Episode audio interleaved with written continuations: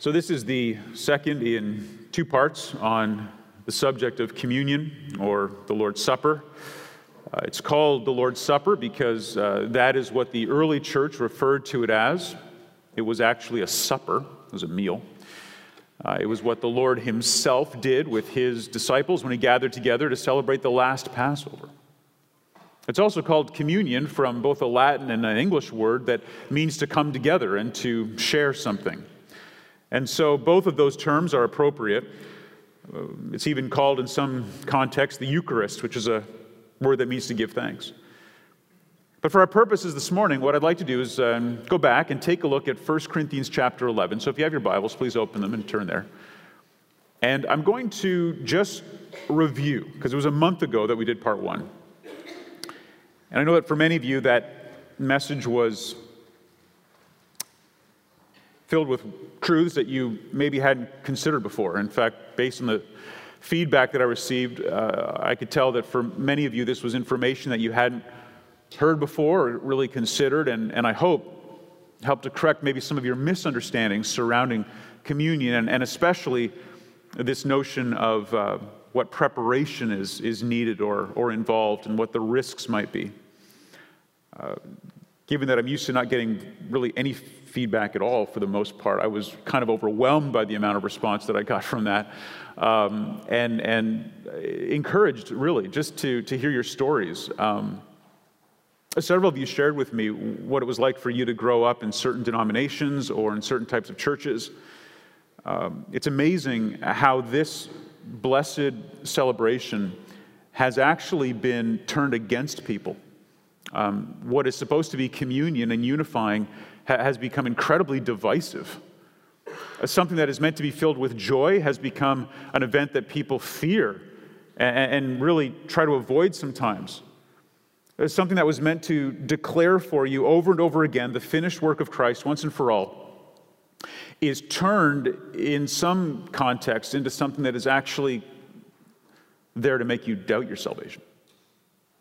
So the responses don't really surprise me, and, and I'm grateful to hear that there's some better understanding of this subject. But as we go back into 1 Corinthians 11 now, I'm going to read the text to you, and I'm going to just essentially insert all of the conclusions that we arrived at a month ago. And if you would like to go back and maybe listen to that message, you can access it where we go into more depth and detail in the exposition of that text. But for now, just uh, follow along with me as I read. We're going to be in verse 17, and we'll take that all the way through until the end of the chapter in verse 34. This is the word of the Lord. Paul, writing to the Corinthian believers, says, But in the following instructions I do not commend you. Paul had been commending them in other ways, and in this particular situation, he does not. Because when you come together, it's an important word. You'll see it over and over again in this section when you come together. It is not for the better, but for the worse. It's hard to imagine that it's actually worse that they come together for the Lord's Supper. They would be better off if they didn't celebrate the ordinance. That's how bad things had gotten in Corinth. For in the first place, when you come together as a church, I hear there are divisions among you. And I believe in part, for there must be factions among you in order that those who are genuine among you might be recognized. You know, the division is not always a bad thing, there is blessed division. Because with division comes definition, and with definition comes decision. And the church clarifies their doctrine in fact, most of the great doctrines of the faith have been formulated in the crucible of division and strife and contention and disagreement and disunity. Yeah, we can give thanks to God for division in the church when division exists for the purpose of clarifying what is true and what is not. That's actually a good thing. Uh, we're not meant to just hold hands and be unified and ignoring the very things that could separate us, not here in time, but in eternity. So Paul says, it's good. I'm glad that there's division in the church when it's over something like this. Because he says, when you come together, it is not the Lord's Supper that you eat. You think you are, but it's not. Oh, you're getting together and you're eating and you're having a supper, but it's not the Lord's Supper. It's not the supper He intended you to have. And so He says to them, For in eating, each one goes ahead with his own meal, and one goes hungry and the other gets drunk. Obviously, it was quite a meal, wasn't it? I mean, even if one of you came up here and ate everything on the table and drank everything on the table, you would not be full and you would not be drunk. You would especially not be drunk because Mr. Welch's gave us what's in those little cups. This was a meal. There was lots of food. And remember, the rich people would come and they'd arrive early and they'd bring all kinds of food and all kinds of wine. And because they didn't have to work like many of the slaves did, uh, they could arrive and they could feed their faces and drink their fill. And by the time the poor people arrived, the place was just a mess drunken, gluttonous, so called Christians, neglecting the poor for whom this meal was meant to bless. And so he says in verse 22, What? Or literally, no. Do you not have houses to eat and drink in? Nothing wrong with eating and drinking, but do it in your own house. This isn't what we're here to do. Or you despise the church of God and humiliate those who have nothing. What shall I say to you? Shall I commend you in this? No, I will not. I'm not going to commend you for the way that you celebrate the Lord's Supper, because it's not even the Lord's Supper. Then, verse 23 through 26, he describes what it should be. For I received from the Lord what I also delivered to you that the Lord Jesus, on the night when he was betrayed, took bread, and when he had given thanks, he broke it, and he said, This is my body, which is for you. Do this in remembrance of me. Remembrance of me. Remember what, what I did, he says. Remember my love for you. Remember my compassion towards you. Uh, remember how I washed the feet of the disciples, even the one who would betray me. Remember how I fed you. Remember how I instructed you. Remember how I was there around the table and there was no lamb because I told you later on that I would be the lamb. Remember how I broke the bread. Remember how I passed around my cup of wine that you might share it with me. Remember how we sang hymns together as we walked to the garden. Remember how I prayed in agony over what I was going to suffer. Remember how I drank the final cup down to the dregs myself and asked none of you to drink any of it. Remember what I did for you. That's the purpose of coming together.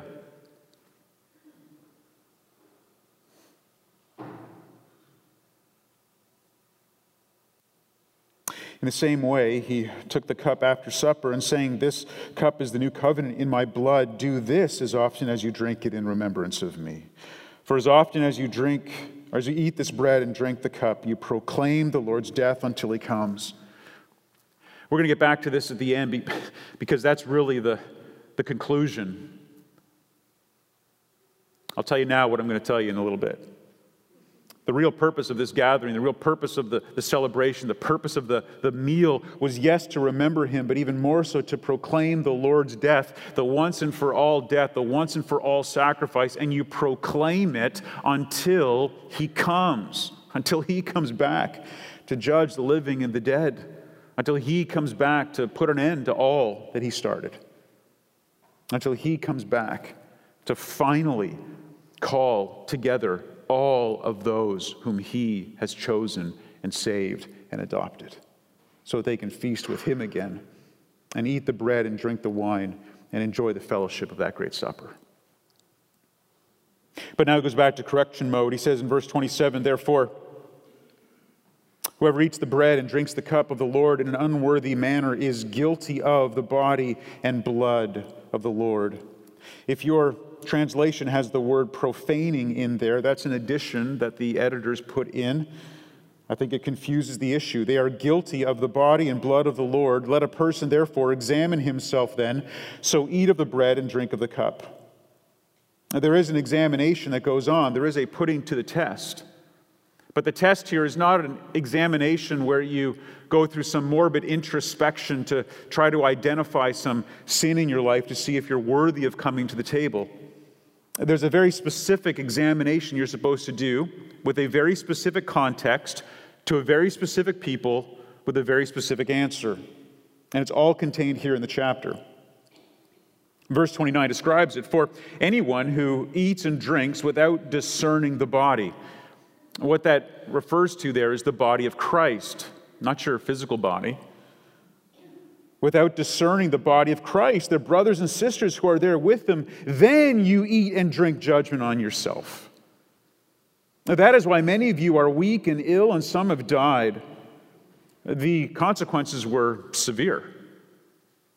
I mean, let's not for a moment downplay the severity of the sin that was to be examined and looked for. Some of you are weak, some of you are ill, and some of you have died. Is it true that God would weaken, sicken, and kill some people who are actually Christians on account of the way they treat the other people within the body of Christ? The answer is yes. And that might be hard for some of you to hear and believe, but it's true. But notice here it is for Christians because he says, verse 31, but if we are judged, but if we judged ourselves, we would not be judged. But when we are judged by the Lord, we are disciplined so that we may not be condemned along with the world. You see, the judgment of God against the people in the church certified the fact that they are not unbelievers. Because the judgment of God, the discipline of God, the loving correction of God, the teaching, the fathering of God that we talked about a couple of weeks ago when we went through Hebrews chapter 12 is the very indication that you belong to God. And because of the judgment that came down upon them, because of the discipline, because of the weakness, because of the illness, because of the death, it was actually an indication that he was willing to judge his own church for the way they treated one another in order to also prove that they would not be condemned to hell forever. You see, there's no way that you could be judged and sent to hell if you are not condemned. And he says here that you are not condemned along with the rest of the world, but you are punished by God. So then, verse 33 how do you avoid the judgment and the punishment and the discipline and the weakness and the illness and the death? It's very clear, it's unambiguous. There's no room for debate. It settles the issue once and for all. This is not difficult, brothers and sisters. This is not difficult. The answer comes in verses 33 and 34. So then, my brothers, fellow Christians, when you come together to eat, wait for one another. When you come together to have this meal, wait for one another. If anyone is hungry, let him eat at home Clearly, that doesn't refer to the communion elements in front of us. We don't tell you if you're hungry, take communion at home. We don't say take a little nibble of bread and some grape juice at home, and then therefore you won't be so inclined to rush forward and take it from others. I mean, this isn't difficult. You don't have to go to seminary and learn Greek to understand the context. He is saying if you're going to have this meal and you're going to enjoy the food and the wine and the fellowship, Great, but do it before you come. Why before? Because many of them would meet in the evenings when the slaves were able to finally get off work at the end of the day when the sun went, da- went down. And this was maybe the only meal they were going to have that day. And so when they gathered together, he says, it will be for good and not for evil. So if anyone is hungry, let him eat at home, so that when you come together, there's that word over and over again come together as a church for communion. It will not be for judgment. It won't be for discipline, it won't be for correction. About the other things, I will give directions when I come. Isn't it interesting that of all the things that Paul is going to give instructions about, even later on in the chapter 12 and 13 and 14 when he talks about spiritual gifts and tongues and all the other stuff that was going on he says look i'm going to give some, some basic you know, instructions when i come but what i really want to go down and deal with and do a deep dive on is this issue of communion. That's what he dedicated almost that entire chapter to. It was so important to him because what was going on in Corinth was such a desecration of that special event. Now, it wasn't only in Corinth where this was happening. In fact, if you look at Jude, that little letter of Jude right before Revelation, in Jude chapter 12, it says that there were people who had wormed their way and weaseled their way into the love feast same terminology. Uh, there's maybe some indication in 2 Peter as well that this was an ongoing problem in the early church. And so now, what I'd like to do is back up and just give you some of the historical uh, traditions that surfaced around this issue of the Lord's Supper or communion. And I'm going to break it down into kind of sections of history. And, and the first one is sort of the apostolic age. We'll go all the way back to the age of the apostles. And when you talk about the apostolic age, you're, you're talking about the time when the apostles were still alive. To be an apostle, you had to have known Jesus and seen the risen Lord. Uh, this was somebody who had direct information from the Lord himself. And in that apostolic age, uh, there is clear indication that already the Lord's Supper had begun to be desecrated. But what we do know for sure is that it was celebrated together with this love feast. So let me just establish something in your minds right now. The love feast and the Lord's Supper, as history advances, will become increasingly distinct. The love feast was literally a feast where you gathered together to eat and to enjoy your fellowship. And the Lord's Supper was something that happened either right after or maybe as part of that meal when you commemorated and remembered the Lord's sacrifice. So at the very beginning, they were connected. At the very beginning, they were one. You would gather for a meal, and er, during that meal, you would have the Lord's Supper. That was the apostolic age. Now, right after that, we'll go into an age we call the, um, the age of the fathers or the patristic age. Uh, you've probably heard of that phrase, right? The church fathers. Um, they're quoted a lot these days. Uh, you may recognize names like Irenaeus or Clement or Origen. Uh, these are the early leaders of the church. These are people who were trained up by the disciples and the apostles. Uh, these were men who led the church. They were sort of overseers, sometimes of multiple churches in certain regions. And during that patristic or period of the church fathers, around the third century BC or so, uh, AD or so, they, they began taking the Lord's Supper and separating it from the love feast.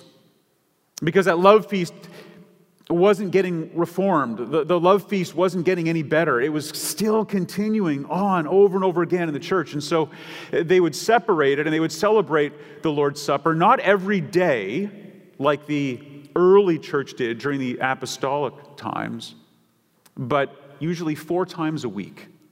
They would get together as a church and they would celebrate it on Friday, Saturday, Sunday, and Wednesday. And what they would do is they would come together not to have the meal so much, uh, but to have just that time of commemoration. And what you need to understand is that during that time, up until around the fourth century or so, uh, there was nothing formal about it, there was nothing uniform about it, and there was nothing contentious about it. Uh, there was nothing formal, there was nothing uniform, everyone didn't have to do it the same way, and there was nothing contentious. The actual Lord's Supper part of it was agreed upon with all the churches. But what happened was, is as the church began to advance, more and more of these divisions surfaced, and there was more and more desire for clarity of doctrine. And that is good. It is good to have clear doctrine. That is why we have these wonderful confessions of faith. That is why we have catechisms. That's, that's why we have these declarations from sometimes dozens or over a hundred of the most skilled scholars of Scripture coming together to formulate doctrine into very precise teachings. And these were called councils in the early days, and uh, you're probably familiar with several of those. A couple here you might not be so familiar with. One was the council in Laodicea. Remember that church mentioned in uh, Revelation? The church in Laodicea, the church uh, that was the lukewarm church. Well, they held a council in 367 AD. And it was during that council that the church decided that they would permanently separate the love feast from the Lord's Supper. And they actually prohibited anyone from performing the Lord's Supper part of it outside of the church. If you were going to have the Lord's Supper, if you were going to take the bread and the wine and remember his death together, by 367 AD, it had to be done within the church. And then, by the Council of Trullan in 692 AD, they outlawed the love feast altogether. Evidently, by almost 700 AD, it had still been something that the church could not bring under control. And so they said they're going to do away with it completely. You're not even allowed to celebrate it. And all you can do is what is called the Lord's Supper or communion. Now, something I want you to notice here because it's a common trend in church history. Uh, once you separate something, once you make it so that it's distinct from something else, in this case, the Lord's Supper, then it tends to get centralized. It tends to be something you could only do in the church. And from there, it becomes very formal. After it becomes separated, it becomes centralized. When it becomes centralized, it becomes very formal. When it becomes formal, it becomes a ritual. And when it becomes a ritual, it becomes a tradition. And what you had now was something that was very traditional, very ritualistic. It was confined to the church. It had to be done a certain way. And what that does is it often will le- leads to it being one of two things, and that is either increasingly sentimental or increasingly sacramental. Increasingly sentimental or sacramental. By sentimental, I mean it just becomes one of those traditions in the church that everybody loves and everybody does and nobody knows why. You ever been in churches like that? Why do we do that at this church? Because we've always done it. You ever hear some of the older folks say, well, back in the good old days, our church used to do this, this, or this? Really, is, is that, that, or that anywhere in the Bible? No, but it's what we used to do. It's very sentimental. It makes them feel good. They remember what it was like back in the old days, but it's not anchored to anything biblical. Well, sentimentality is irritating, but it's usually not heretical. Sacramentalism can be. When something becomes so prominent and so important and so controlled by the church it can become sacramental. And what that means is that you are led to believe that somehow through the participation in this rite or in this ritual, that you are given grace. It dispenses grace to you. Maybe it forgives your sins, it makes you right with God. That's why we don't call communion a sacrament in our church. Now, I know some of our Protestant brothers do, and that's fine. I'm not criticizing them, but we choose not to. We choose to use the word ordinance because we don't want to miscommunicate anything to anybody. Baptism and the Lord's Supper, we don't call them sacraments because they don't infuse grace. They are ordinances. They are given to us by God as ways to remember Him or to identify ourselves with Him. Now, it's important to realize that once this has occurred, you've moved from something being spiritual to being sacramental. And the next step, which is certainly the case, as we'll see in a moment, is it becomes sacrificial. Sacrificial. The next sort of event in church history would be the schism, the great schism of 1054, when the church, which used to be unified, and by church, I just mean the Christian church. Have you ever heard the, the phrase Holy Catholic Church? Some of you are thinking, well, yeah, that's not us. Well, it used to be us because the word Catholic just means universal. Not Roman Catholic, just Catholic means universal. And that's why in the old creeds we talk about the, the Holy Catholic Church. That's okay, that's good. It was back then until 1054 when there was this great split.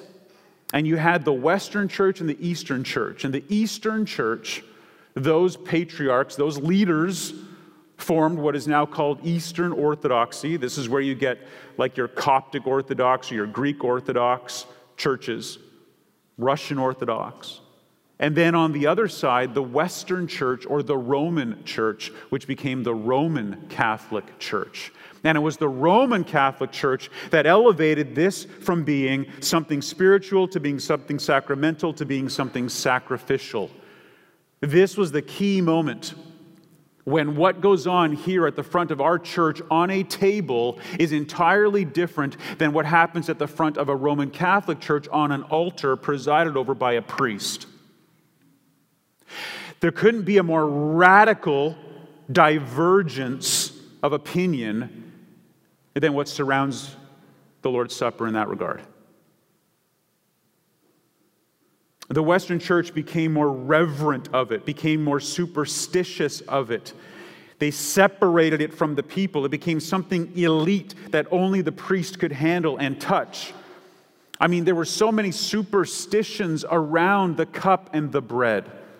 Uh, this might seem absurd, but they would literally come alongside and catch every crumb of bread that fell from the people while they were taking communion because the priests had said in their official writings that should a mouse come along later on and eat a little piece of that bread that had fallen onto the ground, that mouse would live forever.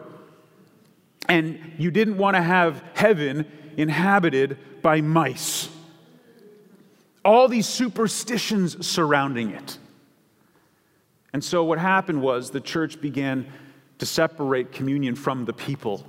And it was no longer time to come together to remember Christ, but a time to come together because to them it was Him being sacrificed again. Now, this is where we get the doctrine of what's called transubstantiation the false teaching that the bread and the cup literally become the body and blood of Jesus in order that he might be sacrificed again. This became the law of the church in the fourth century at what was called the Lateran, or uh, sorry, the Fourth Lateran Council in 1215. Thomas Aquinas became the champion of this. And this is why in the, in the Roman Catholic liturgy, in the Roman Catholic Mass, they say at the end, Ite missa est. Go, it has been sent. And most people are told, well, that's the benediction. That's the way that the priest tells you you're now dismissed. But in the early teachings of men like Aquinas, he said, no, the reason why the priest says, Ite missa est, is to say to the people that the sacrifice has been sent, the victim has been sent, that Christ has been again crucified for the sins of the people, and his body and blood are being sent to heaven. Brothers and sisters, this was something that caused the reformers to pay whatever price it cost them to bring clarity to what really goes on at the Lord's Supper. And if you don't think that this was a, a major central purpose for the persecution that so many of them suffered, then I would encourage you to read that little book that J.C. Ryle wrote. I think I used it in the quote this week in the Weekender on the five English reformers. Uh, there were 288 people during the reign of Bloody Mary who were burned at the stake. There was an archbishop, there were bishops, there were priests, there were also 55 women and four children. And to a person, the main crime that they had committed was denying what is called the real presence of Christ's body at the Lord's Supper. That's what sent them to the stake. It wasn't their view on the Pope, it wasn't their view on Scripture or on justification, though all those were different than the Roman Catholic Church. What sent them to the stake, what had them burned alive in the front of witnesses, was their refusal to accept this teaching that the bread and the wine became the body and the blood of Jesus. You see, it became official doctrine at the Council of Trent that was held between 1545 and 1563, and it was 1555 that Bloody Mary came to the throne. Because this doctrine was so important, it was the centerpiece of the Reformed Church. Uh, this is what Zwingli and Calvin came together to form, and it was also very important in the Lutheran Church. Uh, the difference is the Lutheran church taught that there was something a bit more substantial in the elements, whereas both Zwingli and Calvin saw it purely as spiritual and purely as remembrance. Now you might say, well, where do we fit in? Because we're not Lutherans uh, and we're not part of uh, the official uh, Reformed church. Uh, we have Reformed doctrine here, um, but we are not part of that Reformed church that would describe itself that way. And, and that's because uh, for the most part, we came out of a group of people that arrived here uh, in what was then uh, the colonies of England in the 1630s. And when they arrived and they formed the Massachusetts Bay Colony, that was really the place where three main denominations were born. Most of them were escaping persecution in England. Uh, the Anglican Church, though reformed, had forced them to comply, to come under the, the rule of the king, and they rejected that. And so they came over here to what would later become America. But three main denominations came out of that the Presbyterians, the Methodists, and the Baptists. The Presbyterians were the first group. This is where you get the Puritans from. Uh, they are the ones who believed that uh, in order to keep doctrine pure, they had to separate themselves from the, the Church of England, but they were still rather organized. But then there was a man named Roger Williams who uh, was really quite a strange character, uh, quite an eccentric person. They branded him a heretic. They kicked him out of the colonies. And so he had to go and wander through the woods and ended up at a place where he thought God had given him special grace. And so he called it Providence and founded what's called Rhode Island.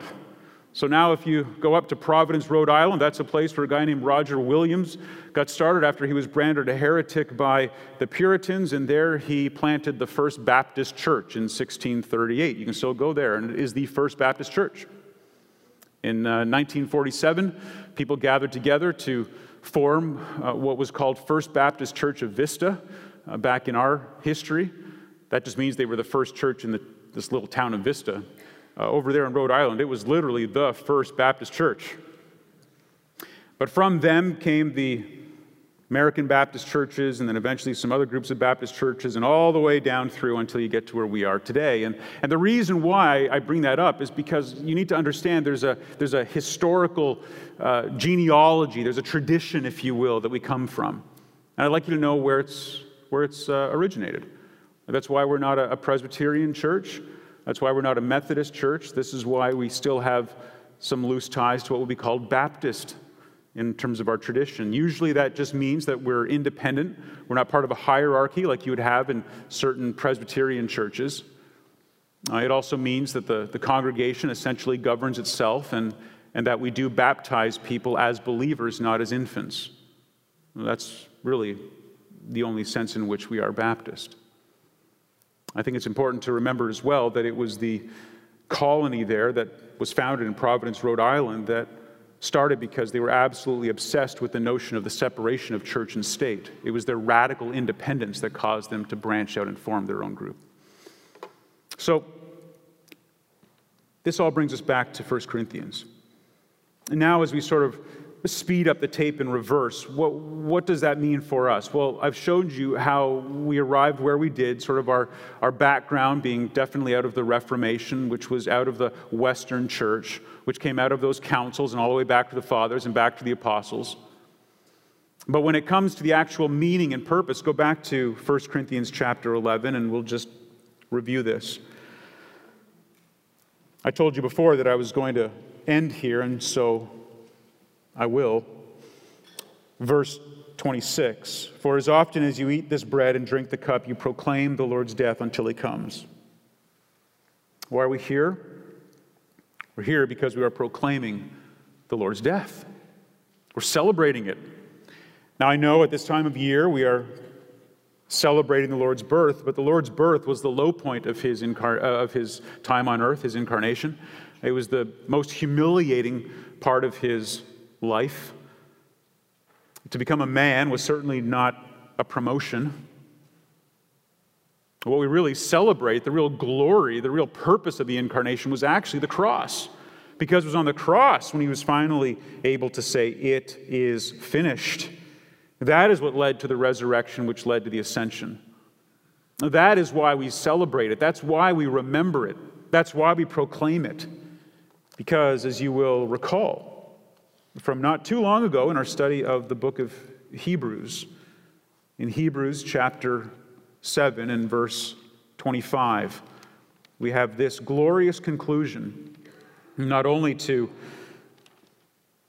the teaching on his intercession for us, but also on the reason why we would celebrate the Lord's Supper. And it's this Hebrews 7 25. May this serve as our conclusion. Consequently, he, Christ, is able to save to the uttermost those who draw near to God through him, since he always lives to make intercession for them. His intercession doesn't come from being re crucified. His intercession is possible because he's already been crucified, and he will never again have to make that sacrifice because it was perfect and it is complete, and it is being decreed and pled before the throne of grace continually before God the Father and before your accuser. And if you are in Christ, you can rush to this table to be reminded of the grace and the forgiveness that pours out over you like a continuous waterfall. Brothers and sisters, it is not about you being made worthy to come here. It is about you coming here because you have been made worthy by the one who loved you so much to come and become one of you and lay down his life for you. Our Father, we thank you for that truth, and I pray that we would even today be once again reminded of it, compelled by it, humbled by it, and overwhelmed by it, that we might be able to encourage one another with it and together sing and proclaim it. May we do so until you return to judge. And we thank you that those whom you judge, you will never condemn. In your name we pray. Amen.